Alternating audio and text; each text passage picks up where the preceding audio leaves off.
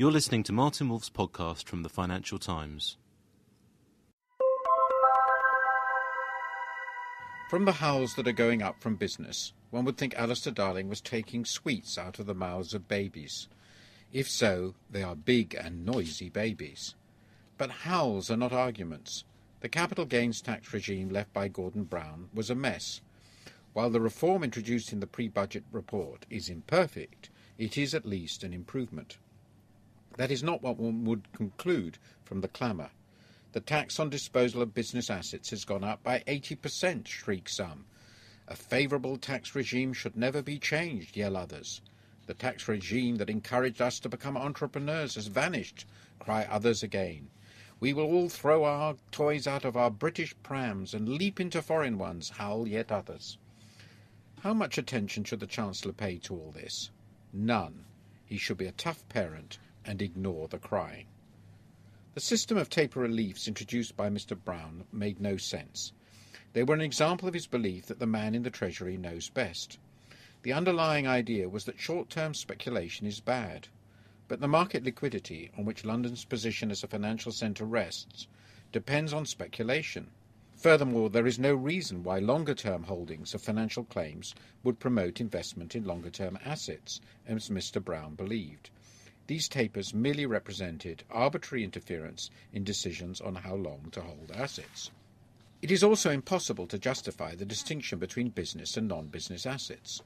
As an employee of Pearson, my holdings via Save as You Earn and executive incentive schemes are counted as business assets, whilst my holdings in other companies are not. This distinction presumably rests on the assumption that employees will work harder if they hold shares in their employing company. There is no reason to believe this, except perhaps for a handful at the top. Far more compelling is the opposite argument. People should diversify their risks away from shares in their own employers. It is true that a capital gains tax on shares involves an element of double taxation, to the extent that companies also pay capital gains tax via corporation tax.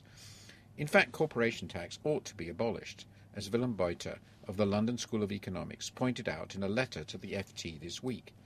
But the existence of this bad tax cannot be used to justify a higher capital gains tax on personal holdings than on business ones. Some trot out the canard that businesses represent enterprise in the way that, say, personal investments in buy to let properties do not. So, estate agents or developers specializing in such property run valuable enterprises worthy of tax breaks, but investors in such property do not.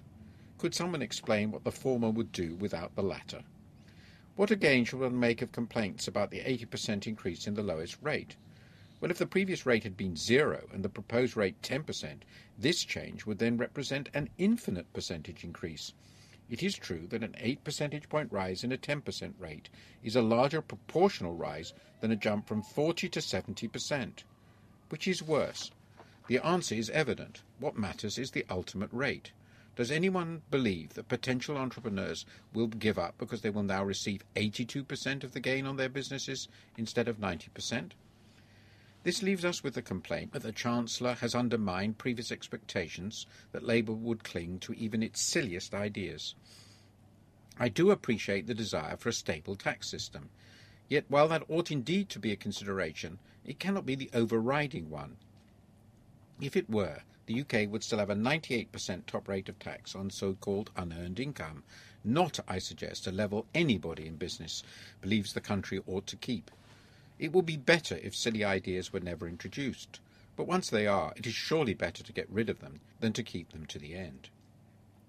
It is true, none of this justifies either the elimination of indexation of the tax base, which should have been kept, or the rate chosen. But unless one wishes to argue for a shift to a lifetime expenditure tax, as I would, it is far easier to argue that the new 18p rate is too low than too high. It is child's play for people to turn income into capital gains. That is what lay behind the private equity wheeze of carried interest, which is uncertain income and ought to be taxed as such. If anything, Mr. Darling could have gone further towards a comprehensive income tax while lowering marginal rates. Is this unthinkable? Far from it. Nigel Lawson, arguably the most reforming Chancellor of the past half century, brought capital gains tax into line with income tax in his famous 1988 tax lowering budget. Let none of today's Conservatives pretend that Mr Darling has introduced some interventionist Labour wheeze. On the contrary, he has taken a step away from one towards the rather more sensible position left by Mr Lawson. Arguments from relatively well off people that they ought to have their incomes taxed at far lower rates than everybody else because of the benefits they shower upon us all should be treated with contempt. Mr. Darling should ignore them and concentrate instead on getting rid of even more of the clutter he has inherited. Thank you for listening.